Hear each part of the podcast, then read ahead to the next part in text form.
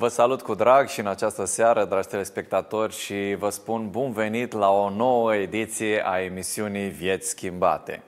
Atmosfera din preajma sărbătorilor este încărcată de bucurie, de speranță, de entuziasm, de tot felul de lucruri bune, de cadouri. Suntem mai deschiși, mai comunicativi și încercăm să umplem acele goluri pe care le avem în suflet și să uităm de problemele, de frustrările, de tot ceea ce ne-am povărat în anul care se apropie de încheiere.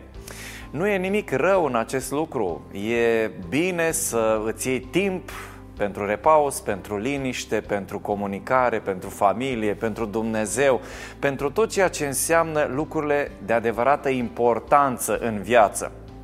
Și în uh, seara aceasta aș vrea să vedem cum se joacă oamenii în această perioadă și nu doar în această perioadă, în extreme, extrema hedonistă și extrema habotnicilor, extrema acelor oameni care pur și simplu reprimă orice bucurie și plăcere a vieții. De aceea am intitulat mesajul din seara aceasta uh, fericiții risipitori și neprihăniții încruntați. Fericiții risipitori. O extremă în care oamenii cad. Plăcerea cu orice preț. Nu mai contează niciun principiu, nu mai contează nicio regulă, nu mai contează absolut nimic. Este important să te bucuri doar de plăcerile vieții. Iar cealaltă extremă acei neprihăniți, încruntați, tot timpul serioși, cu degetul amenințător spre tine, care sunt gata să-ți răspundă la orice plăcere și bucurie a vieții, cu așa spune Domnul, urmează asta, urmează cealaltă, să condamne absolut tot. Avem o pildă în Sfânta Scriptură în care Mântuitorul prezintă ambele categorii este vorba de pilda fiului risipitor, așa este intitulată pericopa, însă știți cu toții că pericopele au fost adăugate ulterior. Nu au fost inserate în textul sacru încă de la început. Dar după aceea, din dorința de a facilita citirea cuvântului uh, lui Dumnezeu din dorința de a face mai accesibilă și mai ușor de înțeles Sfânta Scriptură, unii scritori au introdus și aceste titluri în cadrul capitolelor sau la început de capitol intitulate pericope. Dacă citim cu atenție însă această pericopă, ne dăm seama că nu e vorba doar de un fiu risipitor – ci este vorba de doi fii risipitori. Unul a risipit averea tatălui departe de casă, într-un mod irresponsabil, iar celălalt a risipit bunătatea tatălui și binecuvântările de care se bucura acasă, folosindu-se de situațiile și de avantajele pe care îi le oferea tata, dar să nu credeți că ăsta era mai bun.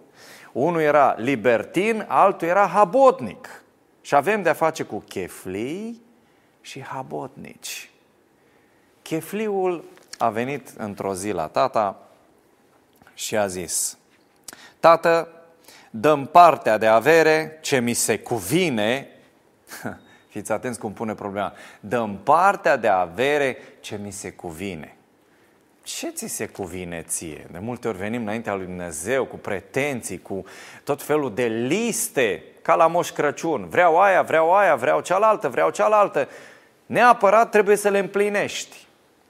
Însă, trebuie să fim conștienți că tot ceea ce ni se dă bun vine de la Dumnezeu, dar noi nu merităm nimic.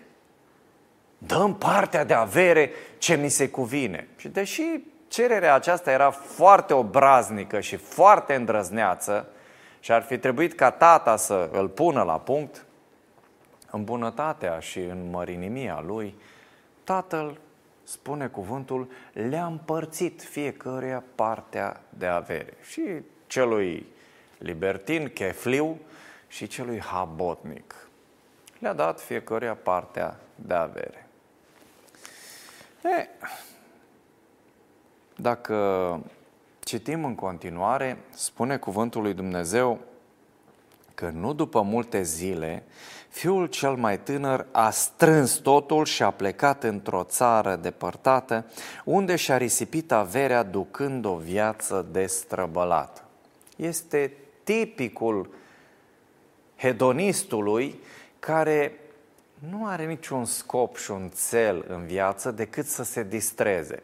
Și apropo, odată cu accentuarea lipsei de perspective în lumea noastră, oamenii încep să cheltuie din ce în ce mai mult vorba lui Pavel, să mâncăm, să bem, că mâine vom muri nu mai au perspective, nu mai au uh, acea dimensiune a viitorului, a investițiilor, a planificărilor, pentru că își dau seama că economia este foarte șubredă, își dau seama că lucrurile merg într-o direcție imprevizibilă și atunci oamenii zic, păi, decât să mai stau să mă stresez, să mai strâng, să mai fac nu știu ce, risipez tot ce am oricum. Azi mănânc, beau, să fiu fericit și în rest nu mai contează nimic, viitorul, ce e ăla?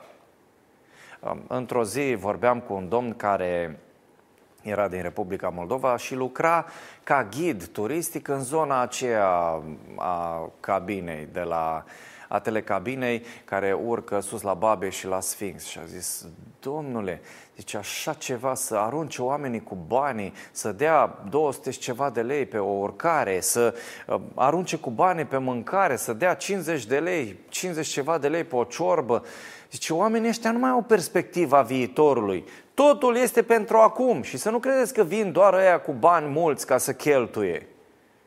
Vin foarte mulți oameni de valoare modestă din punct de vedere financiar, dar cheltuie în neștire. De ce? Pentru că nu mai au dimensiunea viitorului și nu interesează lucrul ăsta. Dăm partea de avere acum, dăm salariu, dăm leafa, mă duc, mă îmbăt, îmi fac de cap, nu mă mai interesează nimic. Cheflii. În cealaltă parte sunt uh, habotnicii. Fiul habotnic s-a bucurat oarecum de plecarea fratelui mai tânăr, pentru că îi rămâne lui tot, rămâne șef pe moșie. Lucrul ăsta reiese din atitudinea pe care a avut-o atunci când fratele lui s-a întors acasă. Ha, te-ai dus, nenorocitule, dus să fii. Și să știți că atitudinea asta cinică a Sfântului, care rămâne în biserică, care rămâne lângă Dumnezeu chipurile, care rămâne nepătat, care și-a păstrat onoarea, care și-a păstrat imaginea, care nu a făcut păcatul respectiv sau celălalt, sau cel puțin a fost dovedit, că numai Dumnezeu știe câți draci avea în suflet celălalt și frustrări, da? Dar cel puțin el nu a făcut păcatele astea vizibil.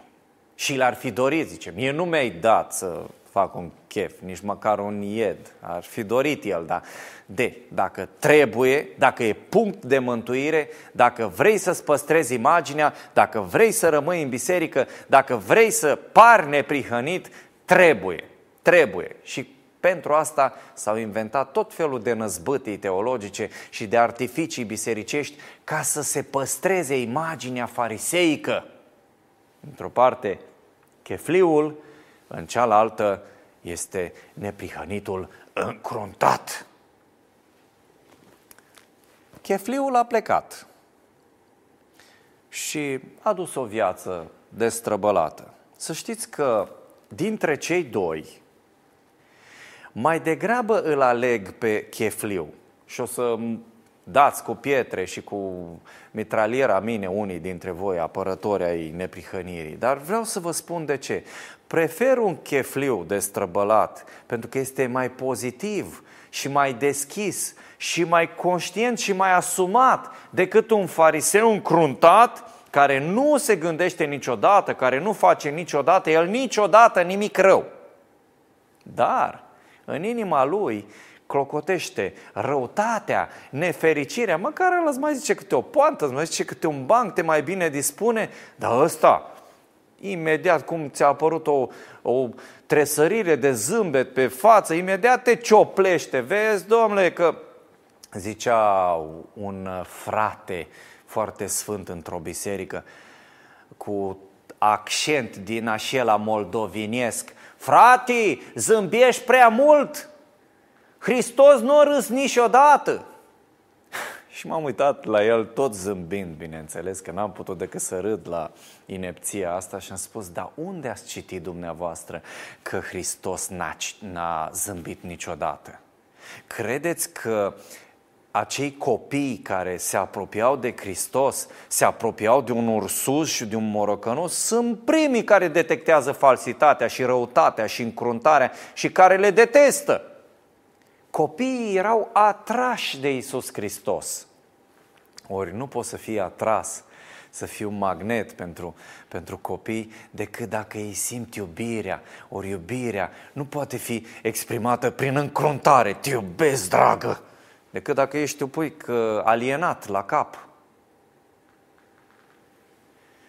Deci, între cei doi fii risipitori, spuneam că îl prefer pe cel libertin și liberal. Pentru că măcar ăsta este asumat. Dacă bea, bea pe față, dacă curvește, curvește pe față, dacă îi se distreze, se distrează pe față, ăsta la alt, totul trebuie să fie sub aparență. Da? Și dacă nu face anumite lucruri, caută o mulțime de explicații și caută tot timpul să-i judece pe cei care se duc puțin în zona asta a fericirii. Într-o pauză la biserică îmi spunea un frate, frate, decât așa ca ăștia, mai bine mai stricți. Și am zis, frate, decât așa ca ăștia mai stricți, mai bine ca el alți, că măcar ei sunt fericiți. Dar ăștia nu sunt fericiți nici aici și nu vor fi nici în împărăția lui Dumnezeu. Zicea un bătrân din comunitate vis-a-vis de duplicitatea asta fariseică. Fraților, știți cum e cu fariseismul ăsta? Îl pot rezuma într-o frază. Lumea asta nu e a mea, cealaltă nici așa, spunea în grai ardelenesc. Adică te chinui să faci tot felul de lucruri, ești nefericit în viața asta, nici nu te bucuri ca el alți, și nici raiul nu-l moștenești. Și atunci întrebarea mea este care e satisfacția ta? Niciuna. Cei doi fii risipitori, chefliul și habotnicul. Între aceștia doi este tata. Și așa cum uh, orice tată și orice părinte nu suportă să-și vadă copiii certați sau neînțelegându-se, numai tată să nu fii. Imaginați-vă tata în bunătatea lui, care reprezintă pe Dumnezeu, nici măcar un părinte cu defecte, cu probleme. Tata, care reprezintă pe Dumnezeu, a trebuit să vadă cum cei doi fii o iau pe șleauri diferite, la extreme diferite. Unul chefliu și unul habotnic, bătut în cap. Cum a fost inima tatălui? Când el cu generozitate le-a împărțit și unuia și altuia binecuvântările sale, averile pentru care el muncise, pe care el le câștigase. Ăștia nu au făcut nimica, nici ăsta, nici celălalt. Și la cererea celui mai mic le împarte averea. Rămâne tata acasă cu bodrângosul, cu nefericitul, cu frustratul care în fiecare dimineață trebuie să se trezească, să trezește și zice, tata, bună dimineața, fiule. Bună dimineața. Uh, uite, trebuie să mergem la câmp. Da, da, da, da, da, știu, știu, știu. Trebuie să mă duc, să mă duc să fac asta. Da, avem de săpat, avem de arat, avem, avem, avem. Ah, nenorocitul ăsta s-a dus, ăsta să distrează. Acum stă la cafele și la bere și la distracții cu toate desfrânatele și eu trebuie să muncesc aici. Da, de dacă trebuie, dacă e punct de mântuire, frate, ce nu facem noi? No? Strângem din dinți, păstrăm imaginea nealterată și mergem înainte. Dar având tot timpul bomba aceea cu ceas care tică, tic-tac, tic-tac, tic-tac, tic-tac, oh, nenorocitul ăla, și mai aruncă ochii peste gard, ah, ce fericit e asta, ce aș face și eu, dar, na, dacă asta e, mi-am asumat-o, acum trebuie să păstrez imaginea și o păstrez și câteodată am satisfacția aceea satanică acuzându-l. Eu nu sunt ca el sau ca ea, eu sunt altfel. Hm. După ce a cheltuit totul, a venit o foamete mare în țara aceea și el a început să ducă lipsă. Nu invidiați pe oamenii care se avântă în vâltoarea plăcerilor. E foarte ușor să judeci, însă să știți că în spatele oricărei adicții și în spatele oricărei dorințe de extravaganță, de, de sfrâu, de droguri, de alcool, de fumat, de ce vreți dumneavoastră, se ascunde o lipsă mare. Da? O lipsă mare în suflet, un gol imens care nu poate fi umplut decât de Dumnezeu. Și oamenii aceștia care au acest gol imens în sufletul lor se avântă în brațele plăcerilor, crezând că aceste plăceri le pot umple golul existențial. E adevărat că plăcerile aduc bucurie, aduc oarecare împlinire și sunt lăsate de Dumnezeu într-un anumit cadru. Dar să faci din ele un scop înseamnă să nu găsești sensul vieții, înseamnă să nu-ți găsești rostul în lumea aceasta. Și băiețașul ăsta s-a dus și a început să distreze și după ceva vreme s-au terminat banii și a început să ducă lipsă. Atunci s-a dus și s-a lipit de unul din locuitorii țării acelea, care l-a trimis pe ogoarele lui să-i păzească porcii. Mult și-ar fi dorit el să se sature cu roșcovele pe care le mâncau porcii, dar, dar nu îi le da nimeni. Hedonismul acesta irresponsabil și libertinismul fără rațiune te vor aduce la sapă de lemn. Te vor aduce să paști porcii și să ajungi într-o stare atât de nenorocită încât ai vrea să mănânci roșcovele lor, dar nu ți le dă nimeni. De ce? Pentru că n-ai avut minte, pentru că ți-ai cheltuit resursele, banii, sănătatea, frumusețea poate, într-un mod irresponsabil. Și ajungi atât de nenorocit, gol în suflet, îți dai seama că ai greșit și ajungi să concluzionezi că până la urmă era mai bine, era mai bine acasă la tata, cu toate regulile alea, cu toate restricțiile, să știți că plăcerile fără un cadru foarte clar și fără restricții în anumite zone te duc la distrugere. Uitați-vă la oamenii care sunt foarte bogați sau care o duc foarte bine, care sunt foarte celebri și care se aruncă în zona aceasta într-un mod irresponsabil. Ce ajung?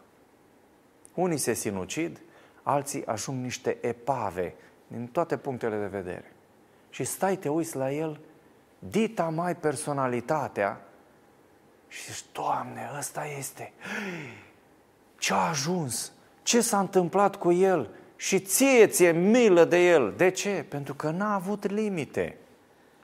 Filosofia aceasta de a da totul pentru plăceri și pentru distracții nu este deloc sănătoasă. Și așa a făcut fiul cel mai tânăr și a ajuns să râvnească la roșcovele porcilor, dar nu îi le da nimeni. Și în această situație apare Evanghelia, vestea bună. Știți ce am constatat? Că oricând, în orice situație, Dumnezeu are un mesaj de speranță pentru tine, oricât ai fi decăzut, cu condiția să-ți recunoști starea și să nu încerci să cosmetizezi nimic. Și a venit în fire și a asumat. N-a încercat să dea vina pe tata, pe mama, va, educație, familie, pe biserică, pe nu știu cine, pe strămoși, pe astre, pe univers. Prostii. Ne-a băgat o anumită latură a filozofiei, psihologiei, ideea că tot timpul trebuie să dăm vina pe cineva din trecut. Nu. Asumă-ți ceea ce ești în prezent. Nu mai da vina pe tata, pe mama, pe nu știu cine. Asumă-ți viața pe care o ai pe baza alegerilor pe care le-ai făcut. Poate că or fi având și ei o vină acolo, dar să-i blamezi la nesfârșit înseamnă să fii inconștient, irresponsabil și neasumat. Și a venit în fire și a zis, câți argați ai tatălui meu au belșug de pâine, iar eu mor de foame aici. Să știți că fără disciplină, oricât ai fi de prosper, la un moment dat ajungi la sapă de lemn. Dacă nu ai disciplină și dacă nu ai acea rigoare a vieții care te face să mergi pe o anumită direcție și să faci lucrurile într-un anumit fel, să-ți dea satisfacția împlinirii, în cele din urmă ajungi la sapă de lemn. Pentru că și distracțiile astea, dacă o ții dintr-o excursie în alta și dintr-o insulă în alta și dintr-o plăcere în alta și nu te mai oprești la un moment dat să faci și ceea ce trebuie, nu doar ceea ce îți place, ești ca o corabie fără vâsle și fără pânze în, în, uh, în viața aceasta. Dezorientat, n-ai nicio direcție, nicio linie pe care să mergi. Și asta nu-ți oferă satisfacție. Mult și-ar fi dorit el să se sature cu roșcovele și apoi a zis, câți argați ai tatălui meu, au belșug de pâine, iar eu mor de foame aici. Din postura de fiu, ajunge să îi invidieze pe argați sau pe angajați. Deși, de ce? Pentru că oamenii aceștia, așa, mai prost plătiți cum erau, aveau o siguranță a zilei de mâine și aveau o oarecare rigoare a muncii, o disciplină. S-a hotărât să meargă acasă, să-și asume statutul de rob. Adică și-a zis, oricum nu mai merit nimic, nu mai fiu, gata, nu, nu, nu mai am nicio pretenție de la tată. Mi-a dat, am prăpădit tot și acum ce pretenții să mai am? Nu mai am nicio pretenție. Mă voi scula, mă voi duce la tatăl meu și îi voi zice, Tată, am păcătuit împotriva cerului și împotriva ta. Wow!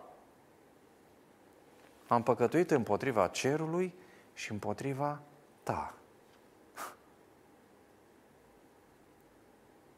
Câți nu cred că atunci când păcătuiesc, păcătuiesc împotriva partenerului sau împotriva fraților din biserică. Nu! Când păcătuiești, păcătuiești împotriva cerului și împotriva lui Dumnezeu. Orice păcat este o răzvrătire împotriva lui Dumnezeu. Am păcătuit, Tată. Nu mai sunt vrednic să mă mai numești fiul tău. Vreau să fiu o slugă. Știți care este paradoxul aici? Că atunci când îi pretinzi lui Dumnezeu anumite lucruri, n-ai nimic. Sau, cel puțin dacă ai o vreme, prăpădește repede. Și atunci când crezi că nu meriți nimic, atunci câștigi totul. Este ciudat modul în care lucrează Dumnezeu, dar așa este. Atunci când pretinzi binecuvântările lui Dumnezeu, de fapt pierzi. Și așa s-a întâmplat cu el. În momentul în care a venit și a zis, dăm banii, dăm toate astea, le-a risipit în mod irresponsabil. Acum când vine la tata acasă și spune, tată, nu mai merit nimic, nu mai vreau să fiu nici măcar numit fiul tău, numește-mă robul tău. Care este atitudinea tatălui? După ce s-a sculat și a plecat la tatăl său, când era încă departe, tatăl său l-a văzut și s-a făcut milă de el. A alergat de a căzut pe grumazul lui și l-a sărutat mult. Wow! Știți ce am constatat de-a lungul timpului? Că că se întâmplă în lumea noastră creștină și în bisericile noastre, am luat sabia dreptății care a ucis atât iubirea cât și sufletul oamenilor. Acea dreptate care ucide și iubirea și sufletul. Și culmea, întotdeauna se folosea pretextul, noi vrem să curățim biserica, noi vrem să păstrăm imaginea bisericii, noi vrem să păstrăm dreptatea lui Dumnezeu, dar ce te-a pus Dumnezeu pe tine apărător? Sau avocatul lui? Dreptatea care ucide iubirea și sufletele oamenilor a venit fiul zdrobit acasă. Și vă rog să observați că nu este un caz singular în care păcătoși notorii, vameși, păcătoși, curve, notorii, au venit la Mântuitorul și nu le-a zis o vorbuliță despre ceea ce au făcut. Ești un păcătos, ești așa, ești așa, ești așa, trebuie să faci asta, asta, să treci prin depăduchere, de parazitare, prin șiruri de catecheze ca să devii tu un roboțel pe banda mântuirii. Nu. No. Nicăieri nu o să găsiți așa ceva. Singurii cărora le-a pus oglinda în față și a făcut morminte văruite, fățarnici și așa mai departe, sunt fariseii. Și noi facem exact pe dos. Fariseii luăm și îi punem în ramă, îi polișăm așa, oh, îl punem președinte, îl punem conducător, îl punem prezbiter, îl punem diacon, îl punem toate. Și păcătoșii, șutul, e, ce trebuie mizerabili ăștia, bai mai și tragem de urechi ca să ne simțim noi bine, că suntem mai sus. Stai, stai, stai, stai acolo. Nu, nu, nu, nu. Mai ai, pe eu n-am făcut ce ai făcut tu, dar hai să fim înțeleși. Zicea un frate într-o pauză la școala de sâmbătă, păi frate, pe cine să ducă Domnul în cer, dacă nu pe noi? Păi, noi nu curvim, noi ținem cele 10 poruni, noi ținem sabatul, noi dăm zecime. Pe cine să ducă? Pe nenorociții ăștia care stau pe baruri și fumează și se destrăbălează și care mănâncă carne ca niște lei? Na! Păi nu se poate. Cum? Pe noi. Și am zis, frate, mai citește Scriptura, cred că n-ai înțeles o boabă din Evanghelie. Și aici este problema, că această dreptate fariseică ucide iubirea și sufletul oamenilor îl sfâșie. Observați care a fost atitudinea uh, tatălui. Credeți că uh, tatăl era mulțumit de starea în care a ajuns sau de faptul că i-a cheltuit averea? Nu, dar era mai prețios sufletul copilului său decât banii și averea și imaginea și pedigriul familiei și imaginea bisericii și toate blablaurile pe care le-am inventat noi ca să mascăm o imagine care de fapt nici măcar nu există. Când era încă departe, tatăl său l-a văzut și i s-a făcut milă de el.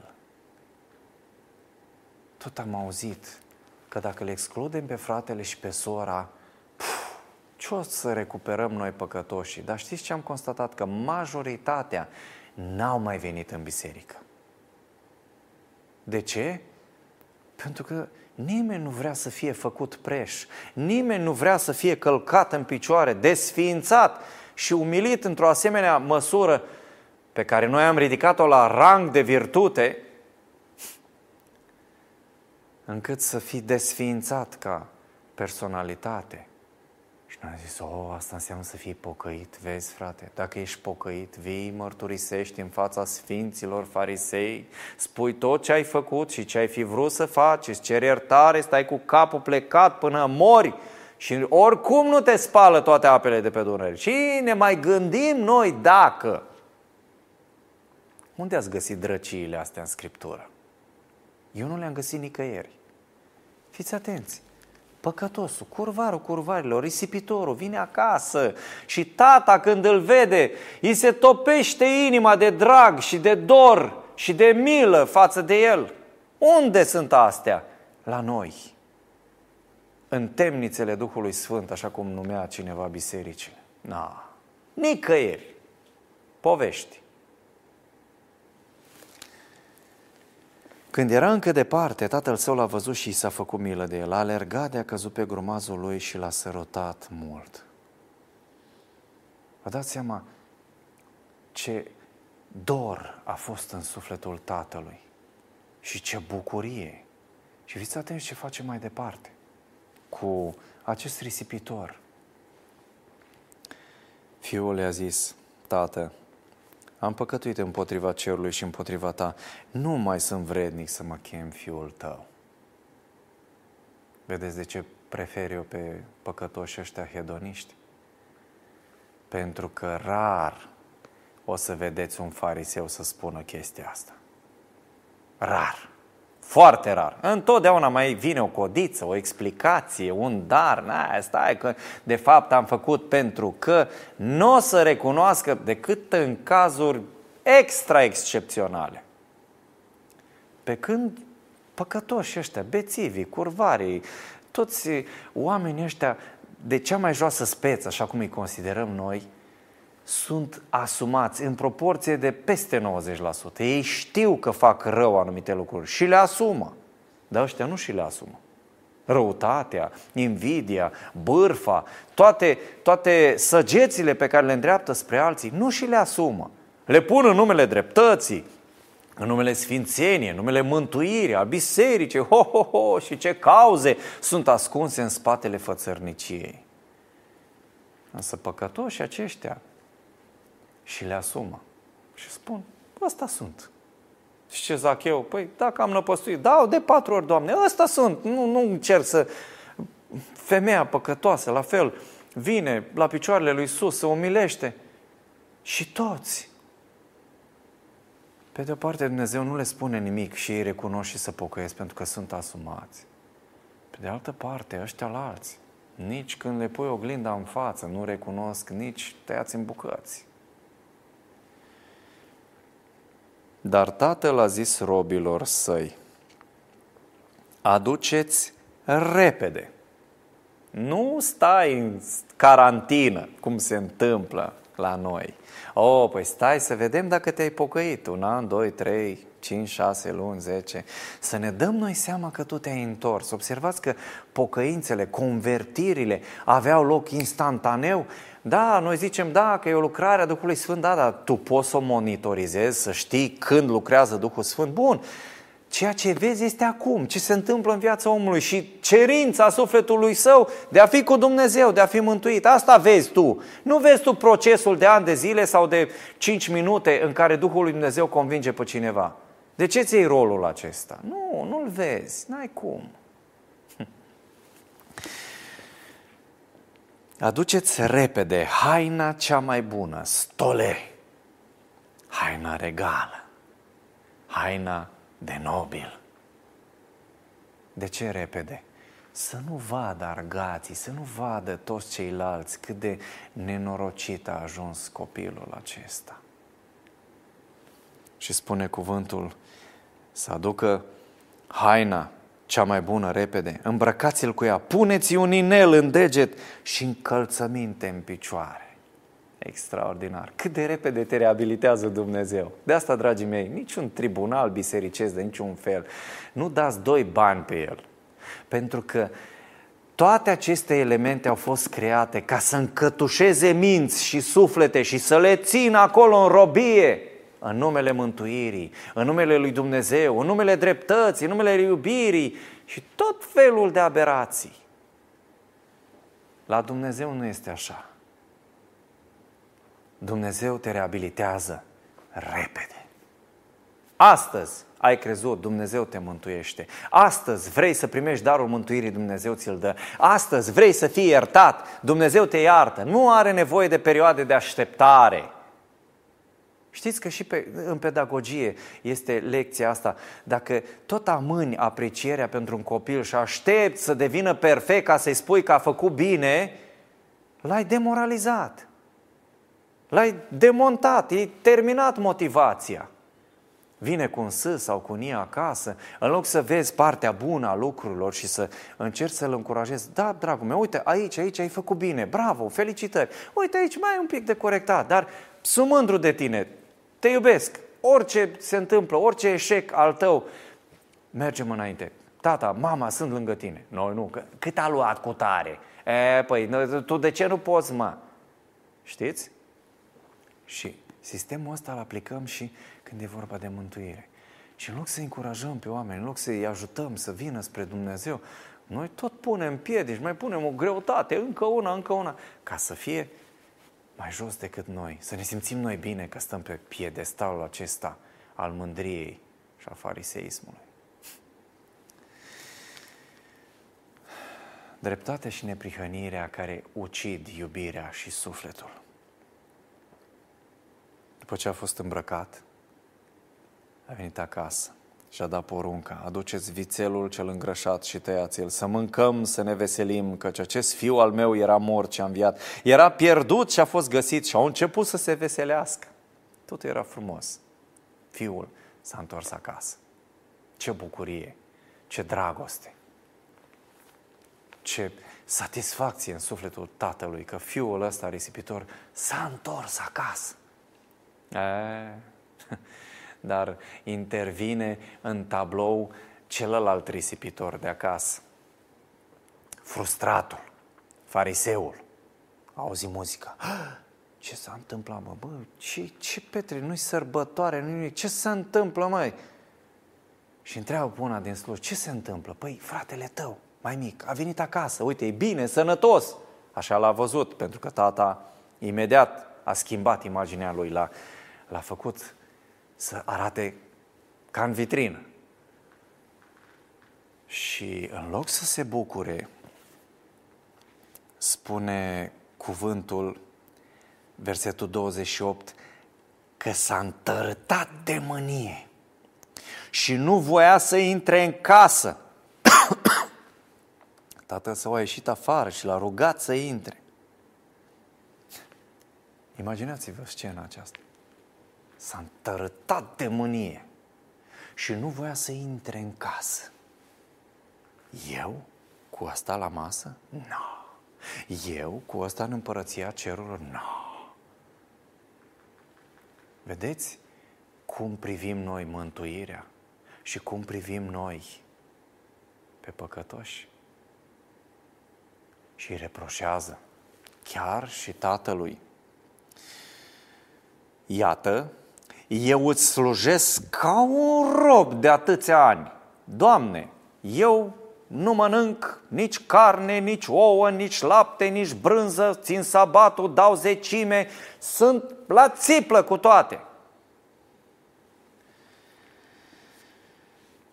Și niciodată nu ți-am călcat porunca. Știți, absolutismele astea, niciodată, eu nu, eu nu, da, sunt tipice fariseilor și mie niciodată nu mi-ai dat măcar un ied să mă veselesc cu prietenii mei.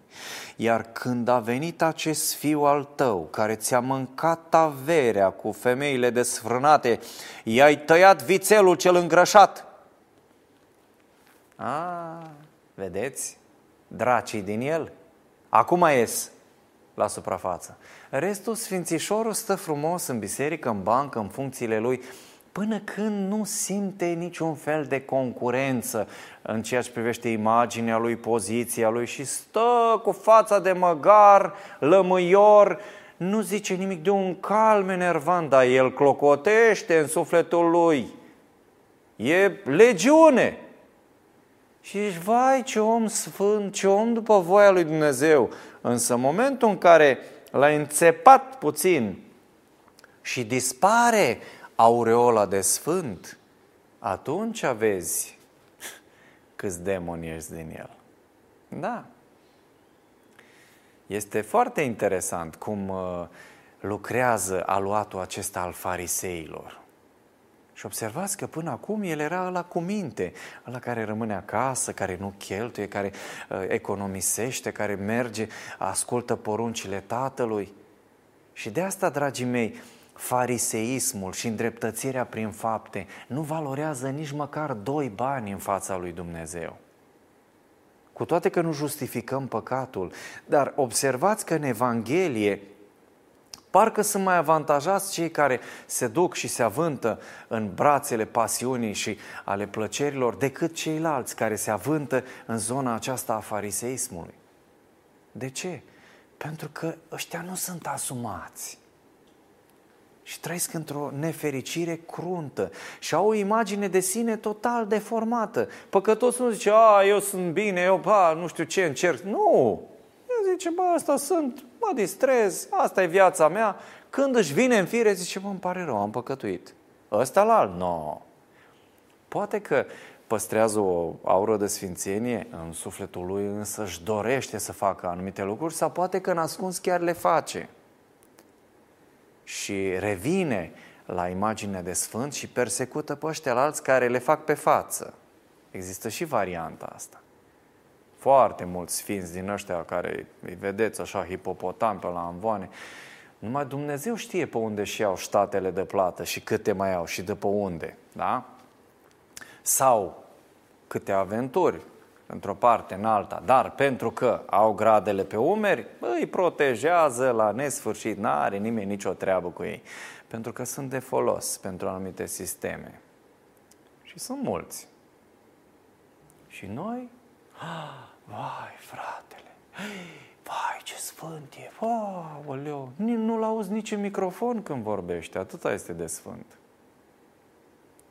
Însă, în momentul în care cineva apare în uh, fața Tatălui și oarecum se simte lezat sau în umbră, să te ferească Dumnezeu de răbufnirea fariseului, că te mănâncă în dinți.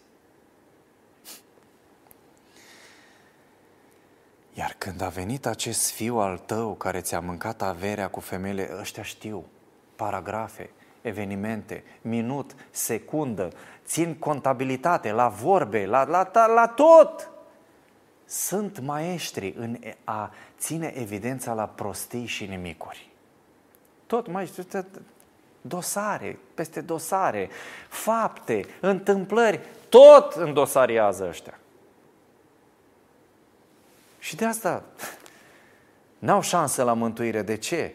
Pentru că dacă rămân în starea aceasta, nu pot să primească iertarea și nu-și pot corecta starea.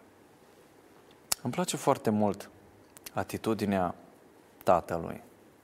Și vreau să vedeți diferența între păcătoși și mântuiți și neprihăniții irecuperabili. Păcătoși și mântuiți și neprihăniții irecuperabili. Tata are daruri pentru toți. Și pentru ăștia cheflii și pentru ăștia habotnici. Și spune, fiule, observați căldura din glas, fiule, i-a zis tatăl, tu totdeauna ești cu mine și tot ce am eu este al tău. Dar trebuia să ne veselim și să ne bucurăm pentru că acest frate al tău era mort și a înviat, era pierdut și a fost găsit. Ce nu înțelegi? Unii sunt atâta de, de închistați, atâta de încruntați, crezând că Dumnezeu își termină binecuvântările pentru ei. Dar spune, Tată, da, am binecuvântări suficiente și pentru tine și pentru toți păcătoșii din lumea asta. Nu este concurență la mântuire. Am pentru fiecare dintre voi. Tot ce am eu este al tău. Nu mai știți? Tocmai aici este problema. Când crezi că lucrurile ți se cuvin, n-ai de fapt nimic. Când ajungi să înțelegi că nu ți se cuvine nimic, începi să ai totul. Păcătoși și mântuiți și neprihăniții irecuperabili. Unul s-a dus, s-a avântat în lumea aceasta, să se distreze, și nu spun că e o virtute în a păcătui. Poate că unii o să trageți concluziile astea, dar aș vrea să vedeți tabloul de ansamblu. Că mai degrabă se pocăiește unul care stă în mocir la păcatul pentru că vede un contrast atât de mare și își asumă. decât unul care tot încearcă să cârpească imaginea lui, să o polișeze, să arate cât de bun, cât de sfânt este el în fața lui Dumnezeu și în față de ceilalți. Păcătoșii mântuiți și neprihăniții irecuperabili. De aceea putem să vedem în lume atât de mulți fii risipitori care au nevoie de Evanghelie, care au nevoie de vestea bună, să audă că Dumnezeu iubește și primește acasă. Și avem atâția neprihăniți încruntați. E plină lumea de ei. Care îndreaptă degetul amenințător și care tună cu anateme și cu judecăți și cu tot felul de scenarii negative în mințile oamenilor ca să-i țină sub control. Însă Evanghelia aceasta împărăției, spune Mântuitorul, va fi propovăduită în toată lumea. Când vorbești de Evanghelie, vorbești de veste bună. Când vorbești de veste bună, vorbești de descătușarea sufletului, vorbești de fericire, vorbești de libertate. Și noi putem să jucăm tot timpul între aceste două extreme, între acești fericiți risipitori și neprihăniți încruntați. Nici unii, nici alții nu sunt mântuiți dacă nu vin spre Tata, care este la mijloc și care așteaptă ca și unii și alții să se întoarcă acasă. Din nefericire, mai mult păcătoși ăștia pe care noi îi considerăm irecuperabil se întorc spre Dumnezeu, spre Tata și își dau seama că nu mai sunt vrednici să fie numiți nici măcar fii, ci robi. Și din nefericire, cei neprihăniți, irecuperabili, încruntați, serioși, care au toate regulile la degetul mic, ei sunt departe de Dumnezeu, pentru că n-au nevoie de Dumnezeu. Îl consideră un stăpân aspru, părtinitor, care abia așteaptă să-i chinuie și se simt ca în surghiun pe moșia Tatălui. Am această veste bună pentru tine, că mântuirea este pentru cei mai păcătoși oameni și că Tata te așteaptă acasă, oricât de mult ai fi greșit. Tata vrea să te ia în brațe. Tata vrea să-ți dea haina regală. Tata vrea să-ți dea acel inel al autorității. Vrea să-ți dea încălțămintea în picioare, să te reabiliteze și nu azi, nu mâine, nu, nu ieri, nu alaltă ieri, nici într-un viitor îndepărtat, ci acum, în clipa aceasta. Oferta aceasta a lui Dumnezeu este cât se poate de generoasă și arată că El nu are o problemă atât de mare cu ceea ce ai fost, ci vrea să devii cineva pe viitor. Cine poate să ofere sau să, să refuze această ofertă a lui Dumnezeu? Primește-o chiar acum.